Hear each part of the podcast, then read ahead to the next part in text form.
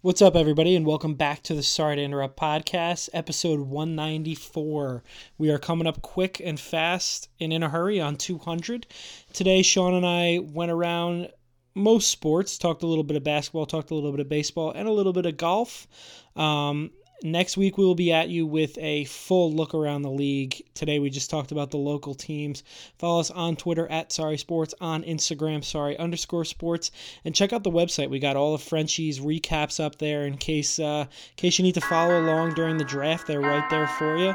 Enjoy the pod, and we'll be back next week.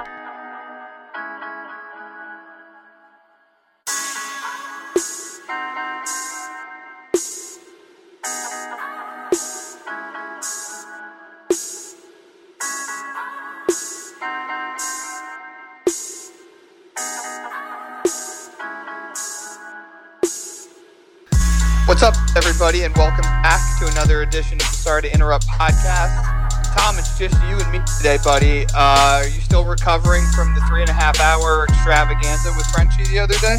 Yeah, I love the guy, man, and it's great to hear your, your voice, but I've had enough of him. well, he's got to come back one more time next to, year. Next year, he's gonna he's gonna do the recap, and then he's done for a long time. Well, I'll just be sure to take a Benadryl before that one, and just just give me a phone call if uh, if it's if we stop recording and there's some audio issues. That's all. No, you hunkered down there, man. Both of us. That was the longest pod I think we. Well, it is the longest we've ever done, and we did that New York sports extravaganza one back in like January, and probably double was, the time. I think we doubled the time. I mean, listen if we're going to give you a four hour pod, you can just hit the pause button and close the app and go back to it on your next car ride. It's not that hard. No, and none of the you you know it's you said like it in we, your intro. It's not like we did a four hour movie where you had to go see it in the theater and sit through it. You can always pause it and come back. Bro, there's a lot. And by the way, it's of, free. Damn right. I mean, there's a lot of podcasts that go really long, and if you're sitting there taking it all in at one time, A, God bless you for having that time. And B, wow, what an attention span you have. But yeah, you can always go back to it. You said it in your intro. And we also don't want to skip any of that stuff because I know he's our guy, but man, the info he has is ridiculous. Oh, yeah. The guy's an encyclopedia, man. And you could be like uh, my Dino Hypecast, which is going to be coming back tomorrow, by the way. There's been a hiatus from that as well. You can be Good like shit. my Dino Hypecast co host Ryan, and he's like, Yeah, I listen to you guys to go to sleep. Is that a compliment? I don't think so. He's very backhanded, but at least we get to listen, you know? Hey, listen, that that is the listen is all that matters, but also, I mean, seriously, I mean, how many hours do people listen to like McShay and Kiper and all of those guys? It's like, okay, we don't do weeklies with him. So he comes on, gives it all at once, and then we're good. Absolutely, and I forgot to bring it up. Whose job would you rather have, Kiper or Joe Lunardi? Or both?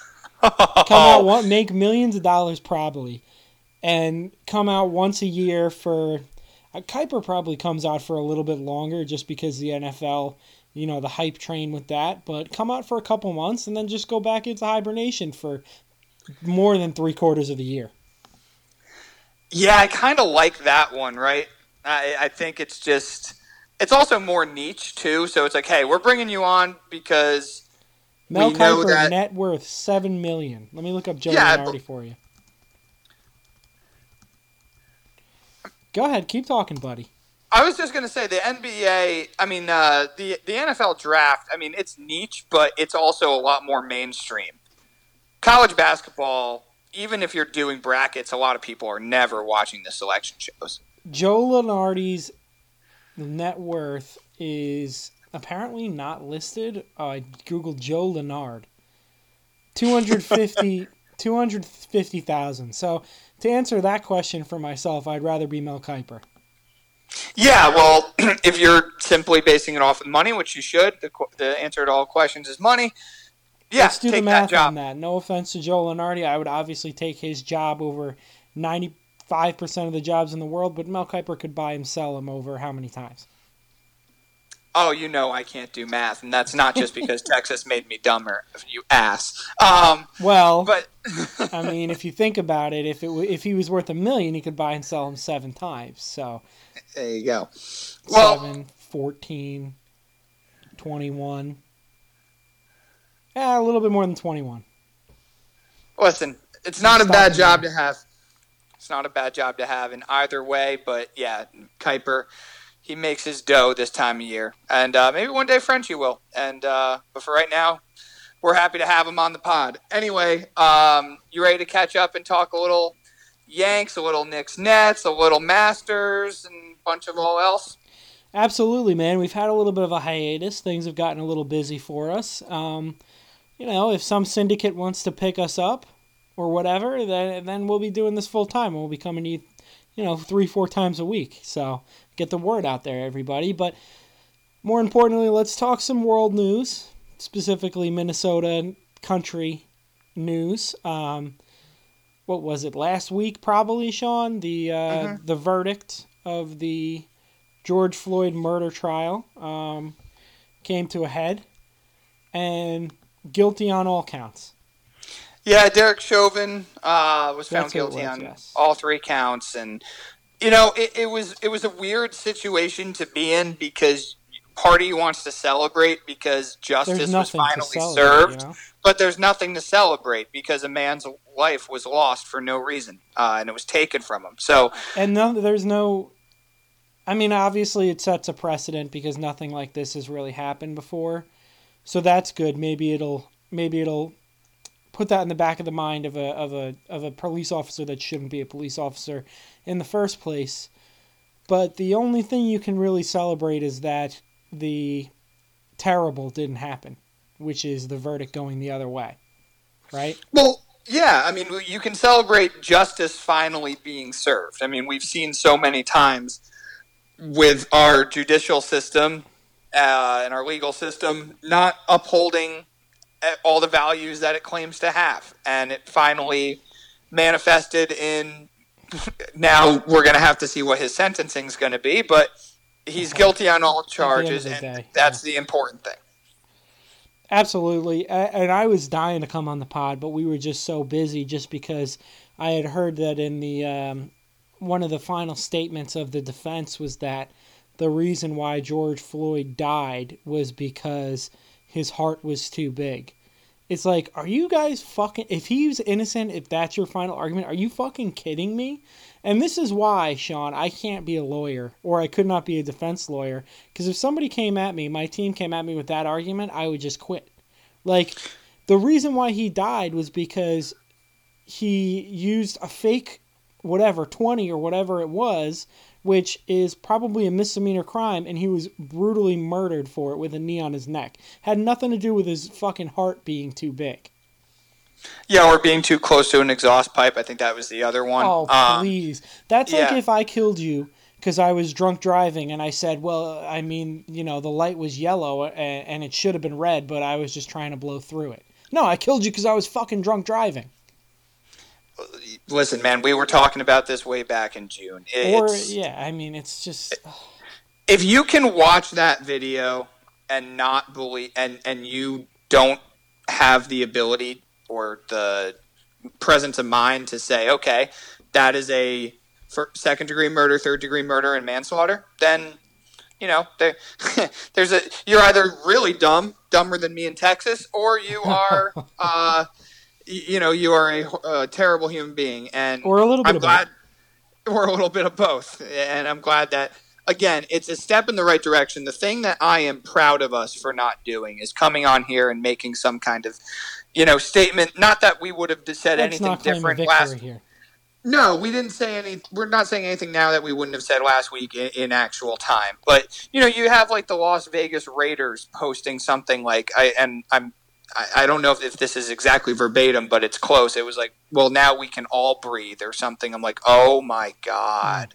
Hmm. Wow. What? A, how tone deaf can you be? The guy died. He's not coming back to life. A, a life was lost here. We're just happy that the that the legal system and judicial system finally figured out that this guy was guilty of clearly all three crimes that he was convict that he was charged with. That is all it is.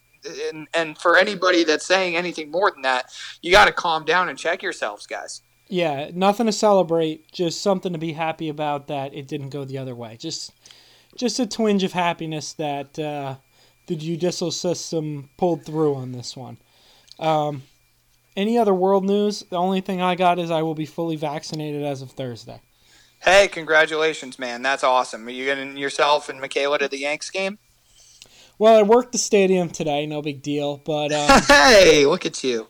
Yeah, well, we're gonna try and get out to the Bronx. You know, maybe go to a night game or something when it warms up a little bit more, and when the Yankees decide to warm up a little bit more. Right now, I'd rather watch them lose for free than pay money. You know. Oh man, it's been it's been bad. Um, before we touch on the Yanks, though, because we have a lot of Yanks to talk, uh, we have not done a Masters recap, Tom. So why don't you uh, why don't you present us with a little bit of a late edition Masters recap? Um, listen, I mean, at the beginning of the at the beginning of the week, Justin Rose going low. It was an incredible two rounds put together by him. Um, he ended up finishing seventh, uh, solo seventh. Um, but aside from that, I mean, you had Spieth, who was in my uh, who was in my foursome. Um, he he hung around, but really didn't do enough. I, I think Spieth is going to be a lot better of a player even next year. He looks to be rounding back into 2014, 15, 16 form. Uh, he finished third. But, you know, Mats, it, it wasn't an eventful Masters, but it was huge for Matsuyama and it was huge for this, the country of Japan. I'm hoping that it grows the game of golf. I mean, aside from that, I, I had two guys in my that I think I had in my foursome in the uh, in the top ten. Tony Finau, top ten. Tony finishes uh, T tenth, so that that was good. Shoffley, uh, Schauffele gave him a run, but choking it away on uh, I think it was either the 16th or the 17th hole, hitting it in the water, kind of just solidified it there. The best thing of it was Will Zalatoris playing in his first Masters. The guy is electric um, and I decided this is big news. This is probably the biggest news of the Masters. Hey. I decided to add him to be one of my guys. Oh, all right. Yes, Will Zalatoris at 24 years old is one of my guys to go with. Tony Finau, Scotty Scheffler, Brooks Koepka, Tommy Fleetwood, um, Max Homa.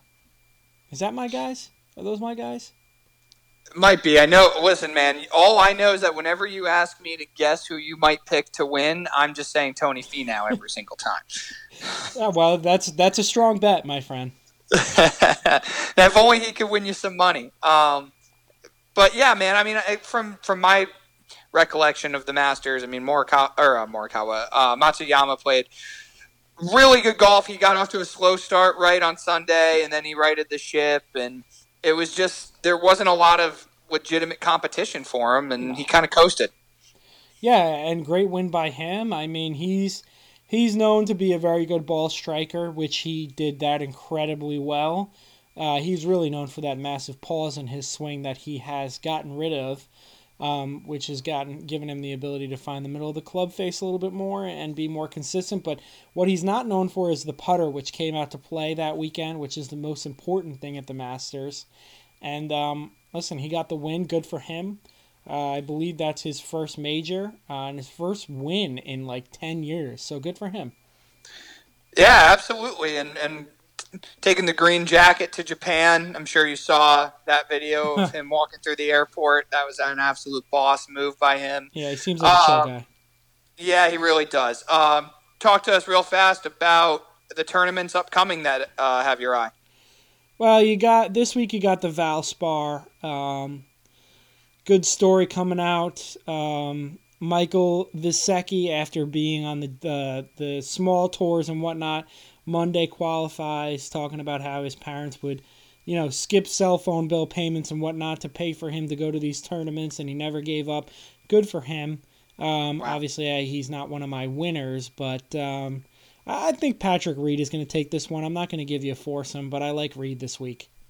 All right. Sounds good, man. And then the next major coming up is going to be the U.S., right? Yes, um, that is coming up. Actually, I mean, you have the PGA coming up, so. Okay. That one's the end of May. 20, 20, 20th to the 23rd. And then you got the U.S. Open like a month from then, right? Yeah, the It's like Memorial. you June, always have the. Memorial, and then you got the U.S. Open. So, the, I will not be watching the PGA. Michaela's birthday is the day before it. Maybe I'll sneak a little bit. in, I don't know. well, you'll at least have to give us your foursome for that Oh, of course, of course. I'll be locked in for that. All right. Do we want to go basketball or do we want to go baseball here? Let's go baseball and just get it out of the way. Get it out of the system, if you will. All right. The New York Yankees, Tom. Our New York Yankees. It's a shit show. Yeah, I'm taking a sip of water here for anybody, for any of the audio that got picked up. I really needed to before we talked about this. Um, Gerrit Cole, it looks You sure good. that's water? Or are you doing something else to, to get you to, through this conversation? it should be something else, but unfortunately, it's just water. Maybe I could turn water to wine um, someday, but uh, because the Yankees need Jesus, that's for goddamn sure. I was just going to say, and maybe the Yankees could turn a runner on second with no outs into a run. But Um, we're, all, we're both looking for miracles here. I mean, look, Gerrit Cole is is in the Cy Young race. That's all I really have to say, positive wise. The bullpen is not uh, what it used to be. Still been really good, though. Really good, but great. it's. I mean, listen, it, it, when Britton comes back, it'll be more shirt up. The bullpen's not the problem here. Um, it's the offense. Period. Point blank. Same exact things that I talked about in the beginning of the season. Jay Bruce retires. Boo hoo. Uh, good career by him. Don't really care because that's not the left-handed bat that I want. Uh, we need a left-handed bat in this lineup so desperately it's not even funny. I, I can't even watch them run that lineup out there anymore. But we don't have any other options at this point. No, we don't. I mean, here's the thing, man. You you look at certain you look at certain things that happen in the beginning of a year or heading into a year, and you look back quickly and be like, hmm, maybe that's not such a good thing. I mean, Jay Bruce, it took him 15 games to retire because he was that bad. This is a guy that was the Yankees starting first baseman. I know it's because Luke Voit was hurt, but the fact they didn't have any other options or they ran him out there, that's never a good thing. And I got a guy got for you at first base. Anthony Rizzo, right? Absolutely, he's he's in a contract dispute with the cheapo Cubbies. Apparently, they're they're they're in the in in the red here, so they can't re-sign him. I mean, obviously, you probably be able to get him.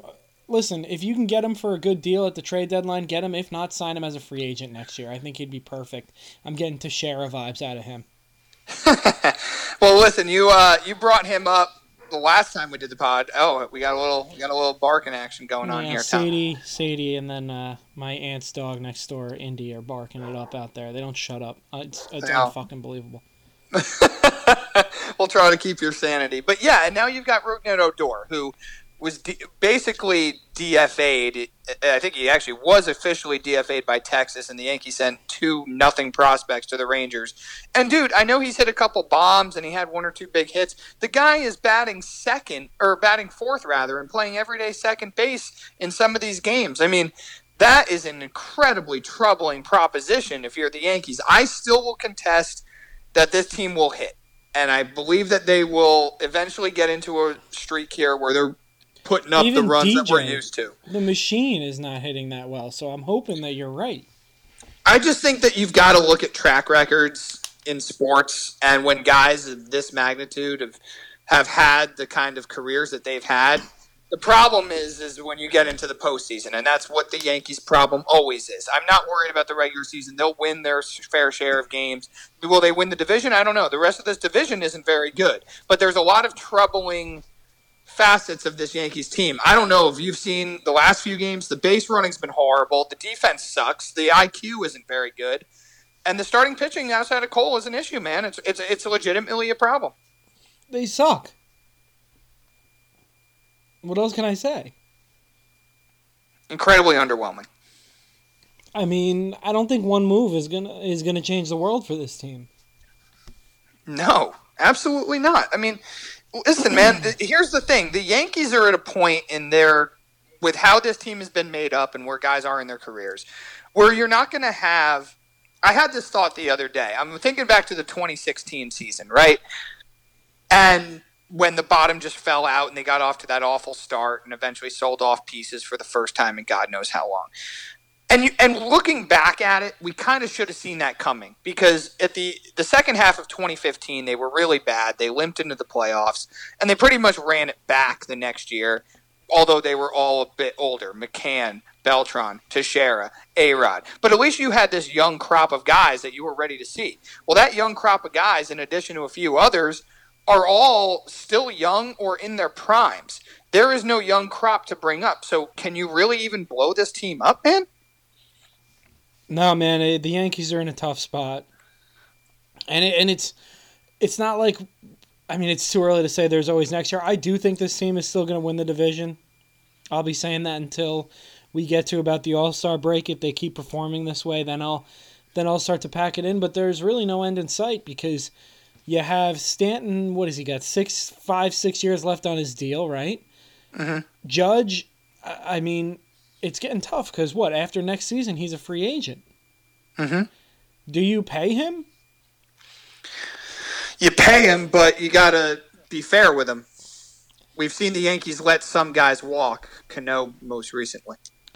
Yeah, and I understand that they heavily marketed this guy. Uh, you know, you got the judges' chambers and this, that, and the third. But I mean, you cannot give this guy a Manny Machado, Bryce Harper, Fernando Tatis, Mike Trout deal. I mean, he's he's going to be thirty. He might already be thirty for all I know. He turned he, he turned 29 yesterday. Well, happy birthday to him. He's going to be thirty. Yeah, you know that sounds like somebody else uh, I know that you talk about that with. You might you just are very happy to round up to 30 when you're holding on to your 20s. But yeah, about to be a free agent too. The way you talk to me, talk down to me about the Knicks, and we're going to talk about that later. Oh, we're gonna talk about that later. Talk down to you, my fucking ass. But anyway, um, yeah, the Yankees are in a point now where there's really not a lot you can do. They traded Mike Tauchman today, and they got a lefty reliever back. It- there's a couple guys you could look to maybe move come July. I find it interesting now that uh, that Boone has basically said that uh, Higgy and Sanchez are going to get the same amount of playing time. Because outside of his hot start, Sanchez hasn't done shit. So you know that's a pain point for me, him and Frazier. Because you know I want him to do well so bad, just for argument's sake, just just to stick it to Will. Because I've got two rivals in this world now. It's you and Will. and you don't want to be rivals with me. That's the thing. I don't know how I became a rival, um, but yeah, it's it's a shitty situation, man. It, it is. And so you've got. This is why I I I do. I'm not gonna pr- I'm not gonna predict this by any stretch, but I think you have to look very seriously if you're the Yankees or any other contending team in July, and you look at two teams. You look at the Cubs and you look at the Nats, as far as guys that have that are, are very attractive that you can go get. And the other thing about those two teams is they're going to be willing to sell and they can present to their fan base that hey, we won a World Series with these guys. That's a lot more palatable to move guys when you actually got all the way through the finish line there. Couldn't so. Scherzer, Scherzer, Trea Turner. Baez. I don't know about Turner, but these, you know, Rizzo that you mentioned, Kyle, Kyle Hendricks. Obviously, Scherzer's the most incredible of those names, but yeah, it's those are the teams that all teams should be looking at. I agree with you, man. Just bef- just to wrap it up for the Yankees, um, I'm gonna do our annual early season panic meter number coming out of you. Uh, Okay. take I feel like we do this every year, bro. Um, what are we putting it at? I'm gonna put it as six because I, even I though I at believe. Okay, I, so what's your reasoning first? I mean, seven was just the number that popped into my head, but really, it's just because, you know, you you can't pinpoint one thing or one player on this team to. I don't want to say cast all the blame on, but to cast all the blame on. It, it's the entire lineup, top to bottom, and it's aside from Cole, it's the starting pitching, and that's three quarters of your fucking team. I know. Yeah, I have it at six because I think there's bigger problems at play here. I do think the guys with the track records, if they stay healthy, are going to produce. I, I truly do believe that. The starting pitching, I also think the Yankees will fortify. What are the bigger problems at play? We lost to Baltimore yesterday. The bigger problems at play is what's shown is they're they're not very athletic, That's a fact. which which has been a problem with this team. The other the other one is right now their their baseball IQ is really low. I mean, they're running themselves out of innings. Last night, you know, Judge literally runs himself out of an inning. Yeah, it didn't. It was a it, the fact that the umps didn't let Boone challenge was pretty ridiculous. But uh, Aaron, how how long do you have to be playing baseball or no baseball to know you don't make the first or third out of an inning at third base when the ball's hit right in front of you to left field? I mean, those are mistakes that they've been making all season. I agree with you. I, I do agree with you, but don't you think that that is uh, part of partially because maybe they're being overly aggressive and pushing because they straight up suck right now, so they're trying to just push a little bit harder and they're making mis- mental mistakes, um, just being overly aggressive, trying to make a play. Yeah, that obviously I'm not saying that's the right thing. No, that obviously has something to do with it. When you're trying to score runs, when you're being completely dominated by Matt Harvey at this point in his career, you're going to take extra steps, but you're, you're mounting an inning here and you're just running yourself. There, there's a fine line between being over, between being aggressive and just being dumb. Oh, and they've made a lot of dumb plays. They're absolutely being dumb, but I think they're being dumb, overly aggressive to the point where they're being dumb to kind of as a trickle down effect of their lack of stellar play. And the defense, I think, is just. I mean, maybe this team needs to wake the fuck up. Do they need me to come into the locker room? They might. Because I was, you know, I was basically there today and nobody was there because I was hot. After our conversation last night, I was hot. They're lucky. Well- Gleyber is lucky he wasn't there. They're lucky they're in Baltimore. Well, they've hit the panic meter trifecta at this point of the season already. They've had the closed door players only meeting. Oh, They've had the general manager come out and give a state of the team address. And then yesterday, Aaron Boone got tossed, uh, which hopefully will light a fire under the team. So we've hit we've hit all three on April twenty so what's their panic meter? That's exactly my point. So I agree with you. A, a lot of it, a lot of these mistakes could very well be becoming uh, a, a part of just trying to make something happen because they aren't doing their jobs. But these are mistakes that they've made in the playoffs before. We, we I can remember a couple of games against Houston in the past where they they ran on a ball, a, a shallow, you know, single to left, and they ran when they really shouldn't have, and it, it those those you do not get back in October, as we well know. Absolutely. Well, they're leading the Orioles five to one in the seventh right now, but you know, that's not something to be celebrated. It's something to be expected. That's a very very good way of saying it. Um, I do think we have to talk Jacob Degrom and the Mets real fast. Oh, absolutely. I'm rearing and ready to go. The Mets are at nine and eight. Um, their offense has been a little slow to start as well, uh, especially Francisco Lindor. But to be honest, I'm a little more confident in the Mets than I am the Yankees right now, just because I think the Mets have two top flight starters, including one of the greatest pitchers of all time, the way he's been pitching since, what, 2017, 2016, and Stroman's pretty good as well. Jacob Degrom right now has more RBIs than runs allowed. Um, eh, that's all you have to say. I mean, he's gotten better And it's better. two to one. He's gotten better every single year that he's that he's come into that he's played, and I mean, he goes from being rookie of the year, two time right, two time Cy Young Award winner, and he's even better right now. There are no longer words to try to describe what he's been doing on the mound. And I, I got to be honest with you, and the Mets have had, I mean, two. I don't want to say a rich history of pitchers because there's two that come to mind. I guess you could throw Al Leiter in there as a third, and maybe Johan Santana, but those weren't homegrown guys. We'll just we'll toss those two to the side. Dave, you could put Koosman in there. Yeah, you, absolutely, and I guess Koosman, Coney yeah. as well. I mean, he came Mhm. up with the Mets, but uh, you're looking at obviously the two great Met pitchers of all time is Tom's terrific Seaver, and um, and Dwight Gooden. And to be honest, the way he's been pitching, especially this year, I know he doesn't have the World Series ring under his belt. I am going to take Jacob DeGrom and slide him above Dwight Gooden. Yeah, I think that's really fair, man. I mean, he's he's done it longer already, and he's probably got another two to three years of maybe not being at this level, but why should we doubt him? But And I still going to be out- one of the outside, best. Outside of Mariano, who is the greatest reliever, greatest one of the greatest players ever, uh, he might be better than any Yankee pitcher ever. Oh, I mean, what he's doing. I mean, you're literally you're talking about a stretch of years where, I mean, your your comp is Sandy Koufax. Yeah, it's Bob Gibson. incredible.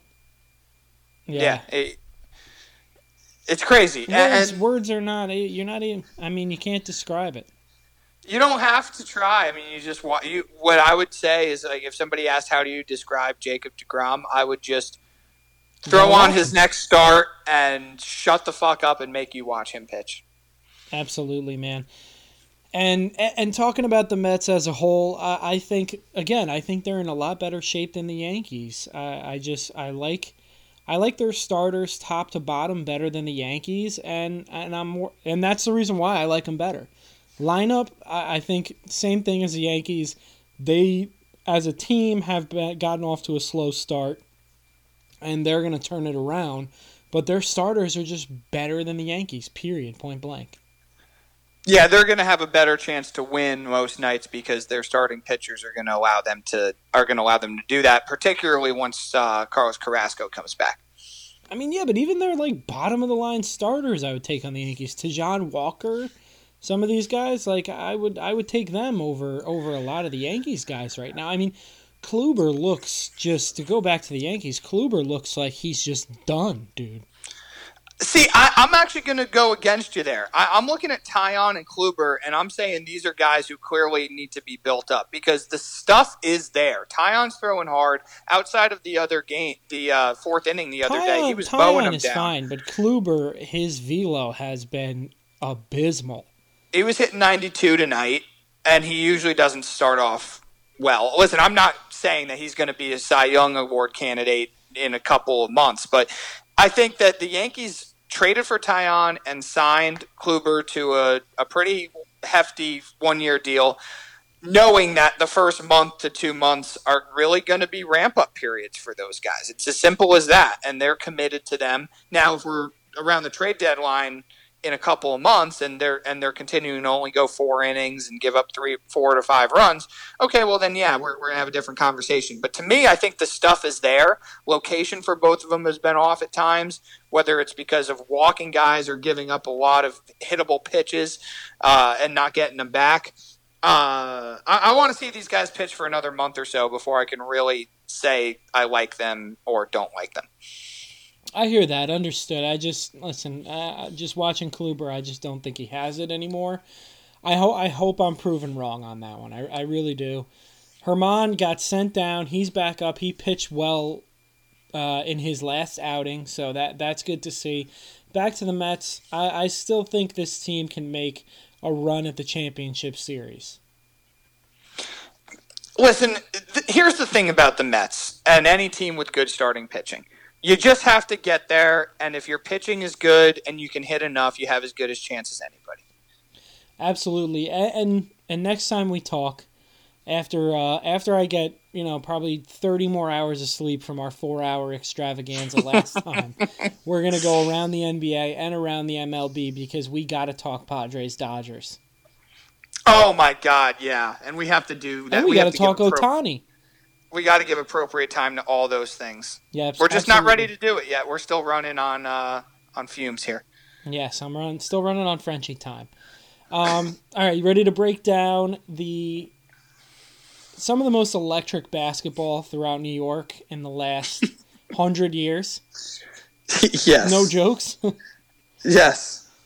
All right, let's talk your netters first. Um, seven games total with the big three, but none of that shit matters to me.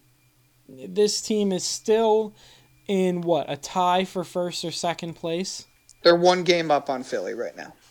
So I mean, for me, and once that Harden trade was made, and even when they signed Kyrie and KD, get a good get a good top three seed in the in the Eastern Conference, and, and we'll talk. I'll come back and talk to you during playoffs. This is this is a must win championship year for the Nets. Nothing else will suffice, and, and that's the bottom line. I don't even care about the regular season. No, we we've been looks to be like Harden has been shut down. Yep. Yeah, we, we've been dancing around this topic this whole season because we have to try to make it sound interesting. But at this point, I'm really over it. It's this. It's a must win if all of them are healthy. If all of them are healthy and every other of the key of the key members of this team are healthy, you have to win a championship. It's as simple as that. You have to at least get to the finals because obviously, if if AD and LeBron are totally healthy, that is still a team that you can't say, well, we should beat them. But if yeah, if, if Harden doesn't quite come back or KD has another injury or something happens to Kyrie, obviously expectations are going to change. It's just how it works. Right now, this is a team that is it's all about getting healthy, taking as much time as you need, and figure getting as much rapport down as you possibly can, and and coasting. I mean that I remember that ca- couple of the Cavaliers teams. Remember the one that uh, that lost to Golden State in 18. They went to Boston on the road, and everybody in Game Seven of the Eastern Final, and everybody was like, "Oh, or do you think they're regretting not having home court?" No, these guys don't give a fuck about that. Would it be nice to have it? Sure, but it doesn't matter. Be healthy. That's all that matters, and that's how I'm watching every Nets game down the stretch until the play playoffs start. Couldn't agree with you more. For me, it's championship or bust. You make that Harden trade.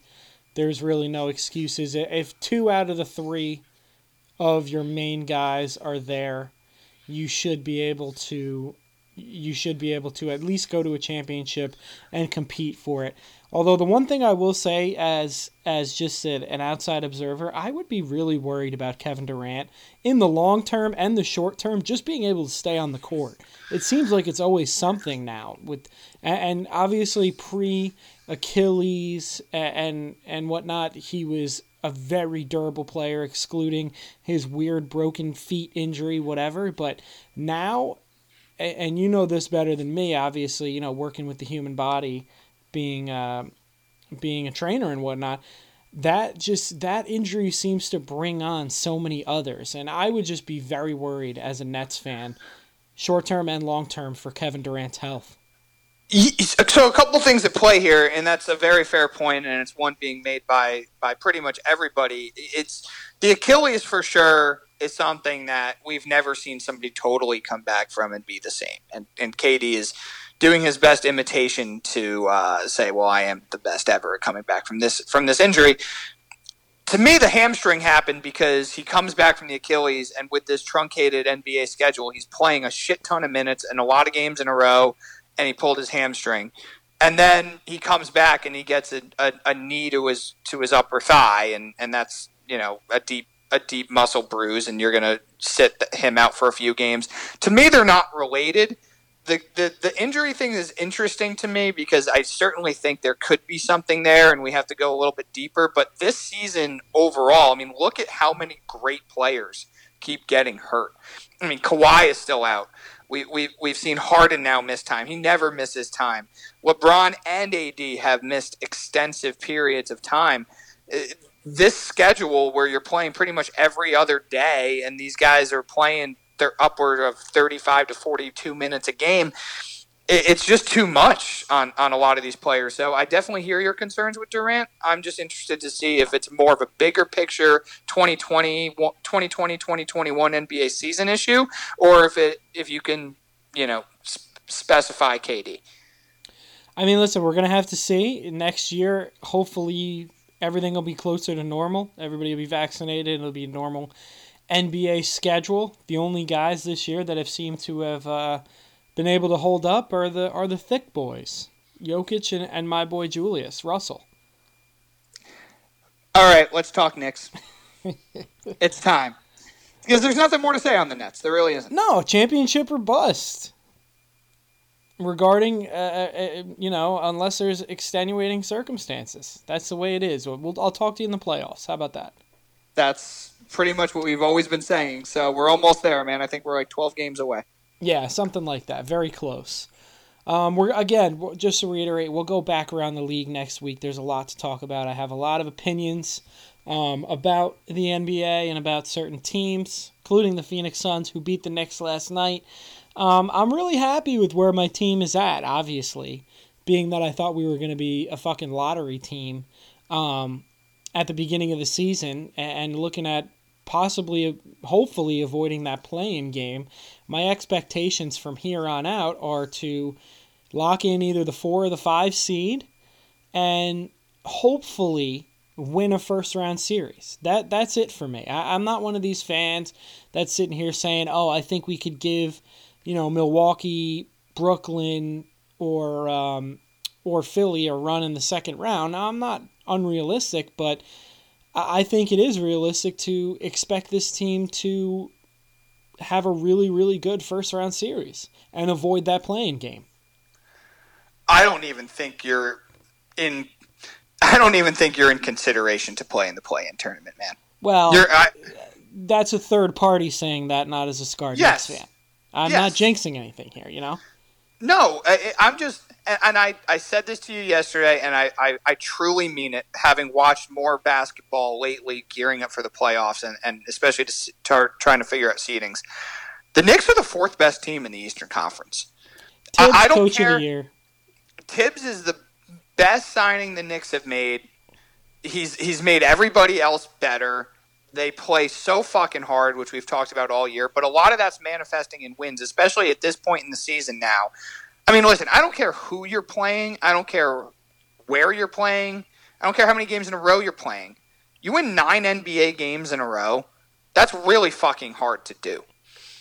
Absolutely. And they did that. And they could have, if it wasn't for Chris Paul going absolutely batshit crazy and, and showing once again why he's one of the best point guards of all time last night. The Knicks win 10 in a row against a team that is up there in what the top four teams, top five teams in the NBA. So I got nothing but love for what the Knicks have done. They're by far more fun to watch than a lot of the other Eastern teams. I know that the Celtics have Tatum, Brown, and Kemba. To me, those are guys that, with just names. The amount of underwhelming performances and shit and shitting the bed games that those guys have had this year, it's crazy. I don't buy into Atlanta maybe Charlotte has a little something, but nothing more than what the Knicks have. The Knicks have a guy who's in Julius Randle or Julius Russell, as you call him. It, this is this is a guy who's putting up an MVP type season. Where would this team be without him? Then you got Reggie Bullock. RJ Barrett's gotten so much better. This team is good. This team is legitimately, legitimately good. Yeah, and we, we finally have something to look forward to for the future.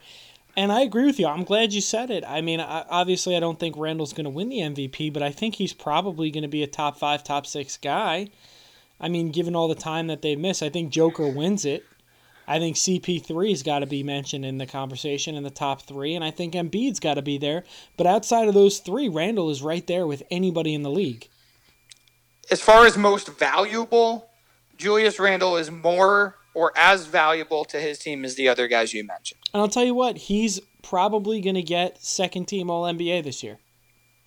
Oh my God! With the numbers he's put up, absolutely. Yeah, and he, I'd be well, surprised if he didn't. That, and not to mention, I mean, the amount of games he's played. And I know, like you said earlier, it's been a weird year. It's been a tough year. But you know what? He has figured out a way to weather the storm this year, and he's played sixty of sixty-one games. I will not listen to anybody. I, I heard. Uh, I was listening to the um, DiPietro, Canty, and Rothenberg show today, and and uh, Dave kind of mentioned about how they, uh, you know, well, you know, Randle didn't shoot the ball down the stretch. I will not listen to any Julius Randle slander. No, right he now. had a bad game, and you know what?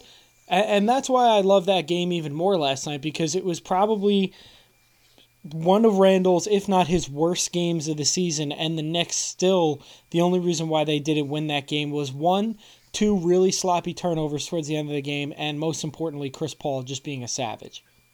And they lost to a better team. But the fact that the Knicks were even in that game with Julius Randle having a his worst night of the season, that just makes me even happier. The happiest well, I could be off of a loss.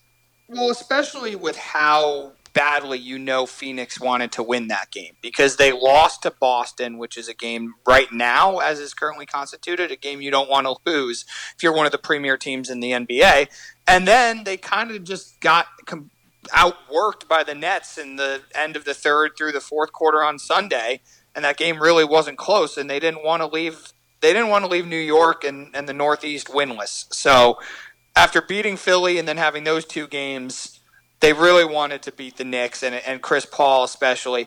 And that's what I said. I'm like, listen, it's it's upsetting when you lose, especially when you've gotten a taste of winning, which the Knicks have done, especially with a lot of the games being close.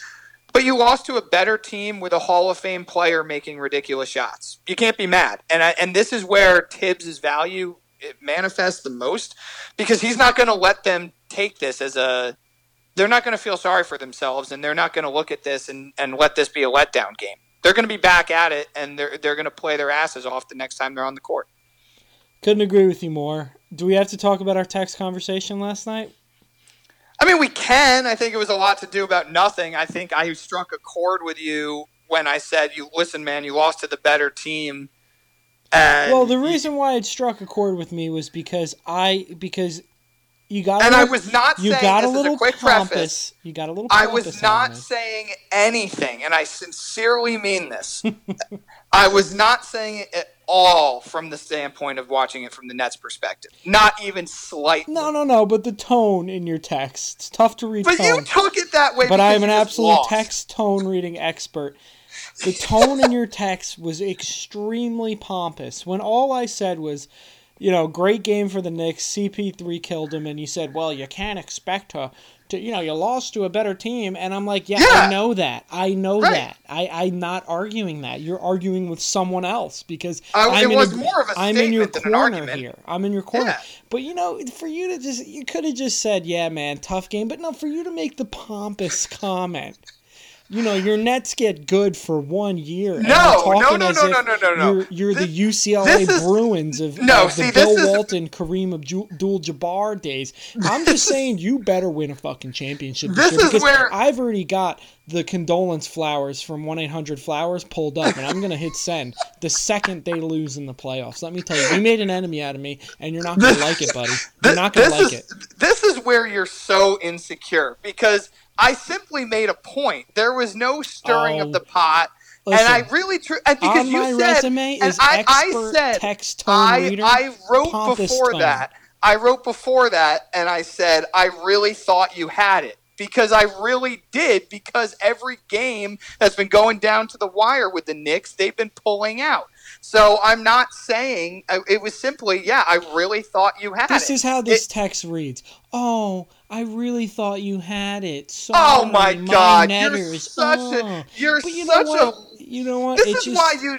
This is why you're Knicks. This is why you can't enjoy happiness, and I feel sorry for you. I truly do, and I and you have nothing but my sympathies. No, listen, and, I, listen. and and I'm going to turn right around and send the flowers back your way I because don't, I don't need flowers. Uh, The flowers have been this beautiful next season, rising from the ashes. I- I simply agree with you. Thomas and Phil, and, you know what I'm going to say? Pat Riley The- sending a, when a- they- a fucking fax to quit. This When is they lose the- rising from the ashes like a phoenix. When they lose in the playoffs, I'm going to say, you know what, man? You're right. I really thought you were going to win that series. You should have won that I series. Were- appreciate that. As And- a text and you know tone what? expert, yeah. which I am, a text No, you're not. expert. I, if you need, if you have any text from a from a female or whatever that you need translated into, I'm not sending your way. You're gonna get me. You're gonna get me in a lot of trouble with the way you're you know- deciphering things. You're gonna have me fucking absolutely going nuts and just and napalming every bridge that I have built. anybody that needs me to read the tone in a text because listen if you simply like text somebody okay the word okay it could mean a thousand different things i am here for all of you people to translate what that okay actually Would you have rather had me write okay, and then what you could have taken that any way you wanted? well, So, it depends. uh, Did you send the okay with a period? Did you write okay ay? There's a lot of different things. You're doing okay? You yeah, doing okay? exactly, exactly. But you know, for you to turn your nose, and now it all makes sense to me. The Alabama Yeah, you said fandom. this too. And yeah, I was thinking this about too. this last night. It just Of course you did. Because you wanted to get your mind off of the Knicks loss and No, you I had don't- I don't to take care it out on Knicks. somebody. Sean, we're going back. We're going back to the point that the Knicks lost. They lost a game that they probably to a better team. I'm over it. I'm okay with that. They they should have lost that game. I thought we were agreeing when you No, started going abs- at me. I was like, I have no idea why he's we going at absolute Sean, I am not arguing about about the Knicks and whether or not they should have lost. Agreement with you there. I am simply arguing with your pompous attitude Yeah, as if you've won 10 champ as if it's as if it's the 70s uh, Nets out of the Nassau Coliseum in the NBA. That's all I'm saying. Well, you took it that you came way, at me and with I, this pompous attitude. nope. I'm not I'm not saying I'm taking it that way. These this is how it this is how it is. This is how Well, if you you're an it. expert, I, I'd like you to consult text- with some of your peers. I, there is no peers. I'm the only one. So Yeah, see, that's the so problem. I'm the judge and the jury and the executioner on this one. And Yeah. your tone was pompous with me. Listen, I'm not going to And continue a to true argue with you on champion, a true champion would act like they've been there before. That's all I'm saying. You know, you don't have to dance on me in the end zone like that. I understand your team's better. So Hey, let's just I- hope. Let's just hope when it comes to whenever the championship is, June, July.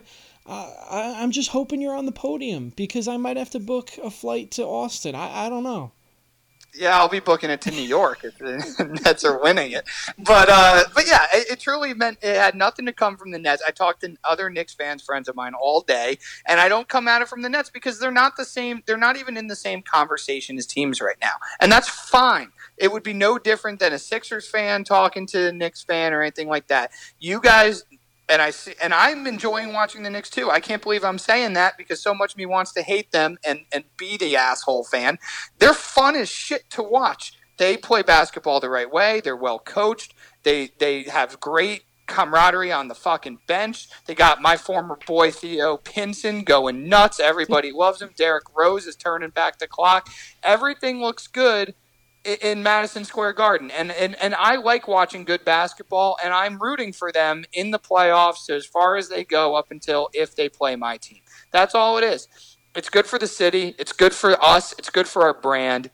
And I truly meant nothing by it, but if you want to continue to say that you that you feel felt otherwise, then that's on you and there's nothing I can do to change your mind. As a text tone doctor, I've officially decided that I have a PhD and it was pompous. I want to see that diploma. And absolutely, God forbid. Well, take a look at my LinkedIn. I just updated it. It's one of my skills now. God forbid if the Knicks play the Nets. I don't care if the entire. I don't care if the bus crashes and everybody on the Nets breaks their legs. God forbid that happened. By the way, um, and we beat you guys. Oh God, do not. Don't even. You should probably get a new number. Oh my God! If that happened, there would be no getting up from that. It would be like if the Yankees lost to the Mets in the 2000 World Series, right? Like, there's just certain things like yeah, you. If you're the better team, no matter how good the other team is playing or how good the other team is, you you just can't lose. And they wouldn't if they wouldn't. But it's Oh, whoa, little little little hesitation there. But no, I No, agree. I don't. I don't think they. Yeah. The Knicks would probably win one game, maybe, depending. Um, but uh, listen, I've got you figured out now. I see what All kind right. of fan you are. Your true colors showed last night. The Alabama thing makes a hell of a lot of sense now, and that's okay. How about my how, how about the Giants and the No, I've. and- I, and listen, I thought about it last night. I got it all figured out. Obviously, You gonna- really went a deep dive into this. You're, here we go. Okay. Obviously, What's your prescription? obviously you're going to pick the Yankees, right? They're Sure. a great team. They win all the time. That was our entire childhood. So, can't say whether or not that's front runnery because I mean, it's a it's a it's a New York team. The Nets now. You said, "Oh, I watched them on Yes Network." Let's think. Who was better in the early 2000s, the Knicks or the Nets? I think Oh, you're the a front Nets. runner for that. Absolutely. Yeah, yeah. Giants or Jets? We could say you're a front runner for that too. Some would say. Some would say. Not me. I'm a man of honor, not me. But some would say who would pick the shit show Jets? Of course. Well, well, the the not to mention thing your dad's a Jets fan. I know, but that that's the one that doesn't make sense because even though my dad Of is course also it a makes Knicks sense, fan, Sean. It all makes sense now. you are a front runner, but that's okay. Yeah. We eh. don't judge on this podcast. All That's we've done, okay. you can run, you just keep listening to our pods about how about everything. and then UConn the basketball. I mean, I don't even Yeah. have to mention Alabama football. Some guy No, catch, no. get And- the fuck out of here. That's right? And you know they're my least. You know they're my least favorite of all my. oh, they're your least favorite till they win a fucking natty, and then you come on here like like with a fucking southern accent, with a southeastern accent, like you've been living in Alabama for the last twenty years. Okay, miss me with that bullshit, as the children say. done. Have and- not done that. and then the, and then UConn. I mean, come on. I, uh, of course, they're a local team, understood. But they've also got a very storied history.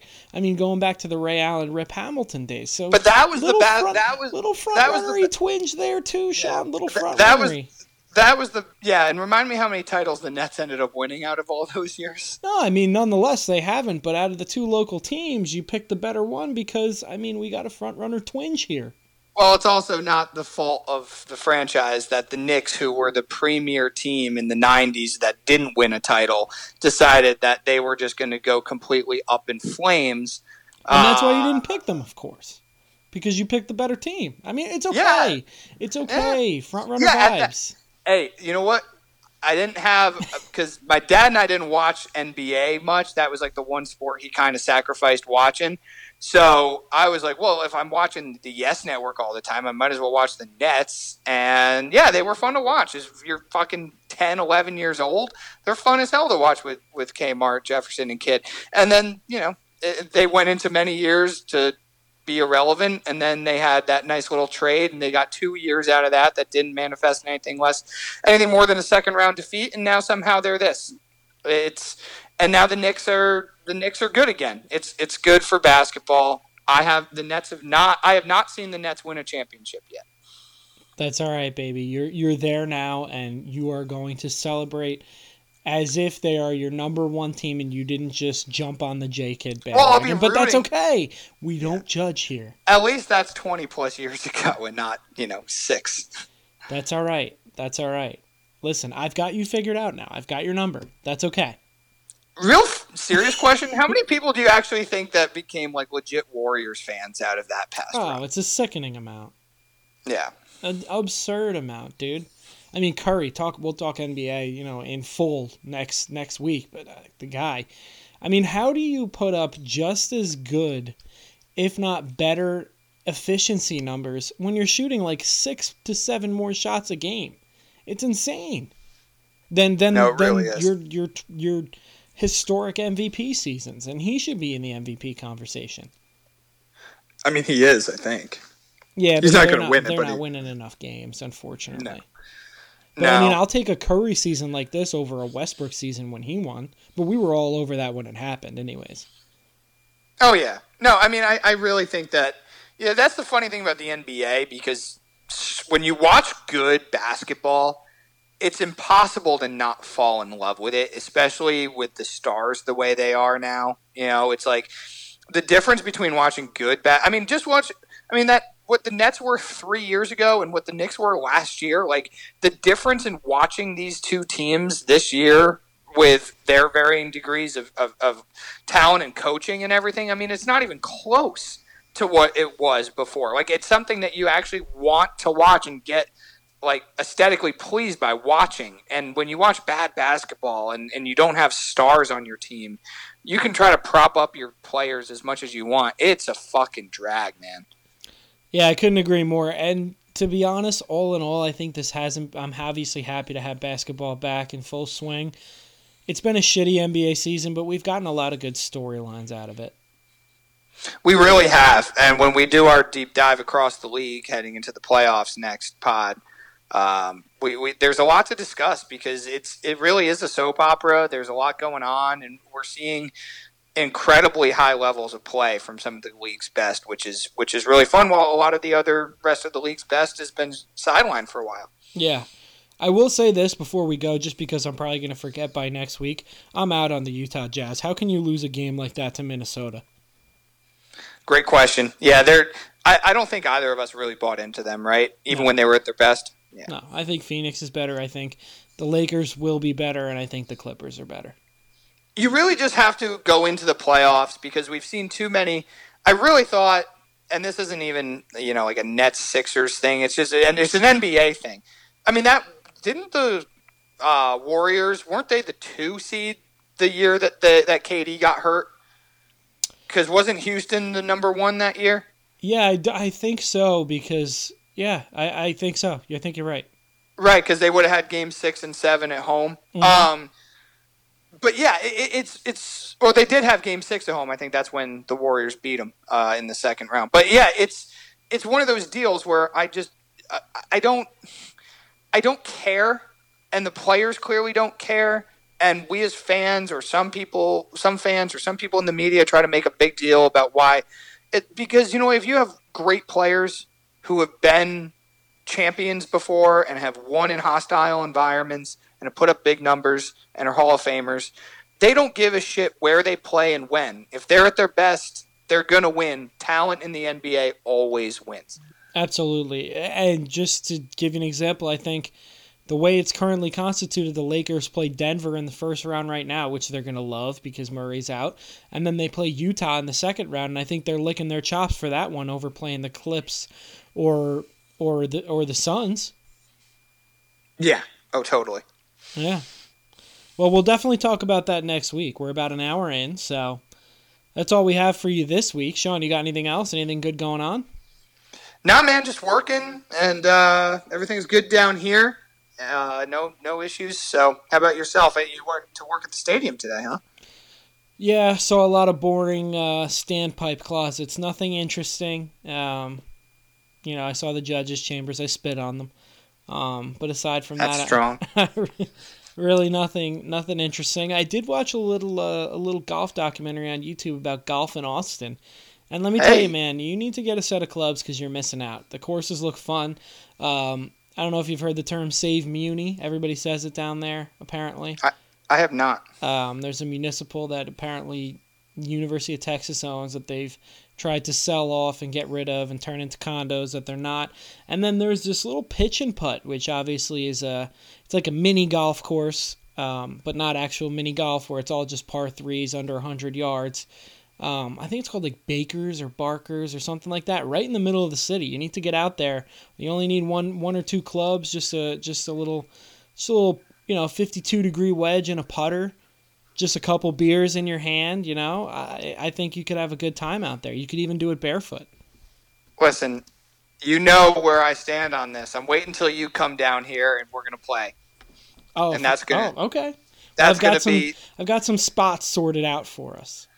Good. See, this is good. Your your game planning, I like that. I will I will absolutely play a couple rounds when you come down here, no doubt about it. Up until then, I can't promise anything. That's all right, man. Uh, listen, uh, I'll even let you borrow the sticks, and that's a big deal because I don't let anybody touch my clubs. I appreciate that. Well, you know, I'll be, you know, I'll be footing the bill for everywhere we go down here, oh, so that'd God. be a nice little trade off. Sounds good to me. I'll just, I'm just putting it on the, uh, I'm just putting on the Sorry Sports tab, so we'll be fine. Sounds good. Sounds good to me, man. Nobody's paying that credit card, so we're good to go. we haven't yet. All right, everybody. That about wraps it up. Enjoy the rest of the week, Sean. I'll be talking to you next week. Tom, I'll be talking to you next week, and uh, let's see if our next text exchange uh, goes a little smoother than this last one. Yes, sir. All right.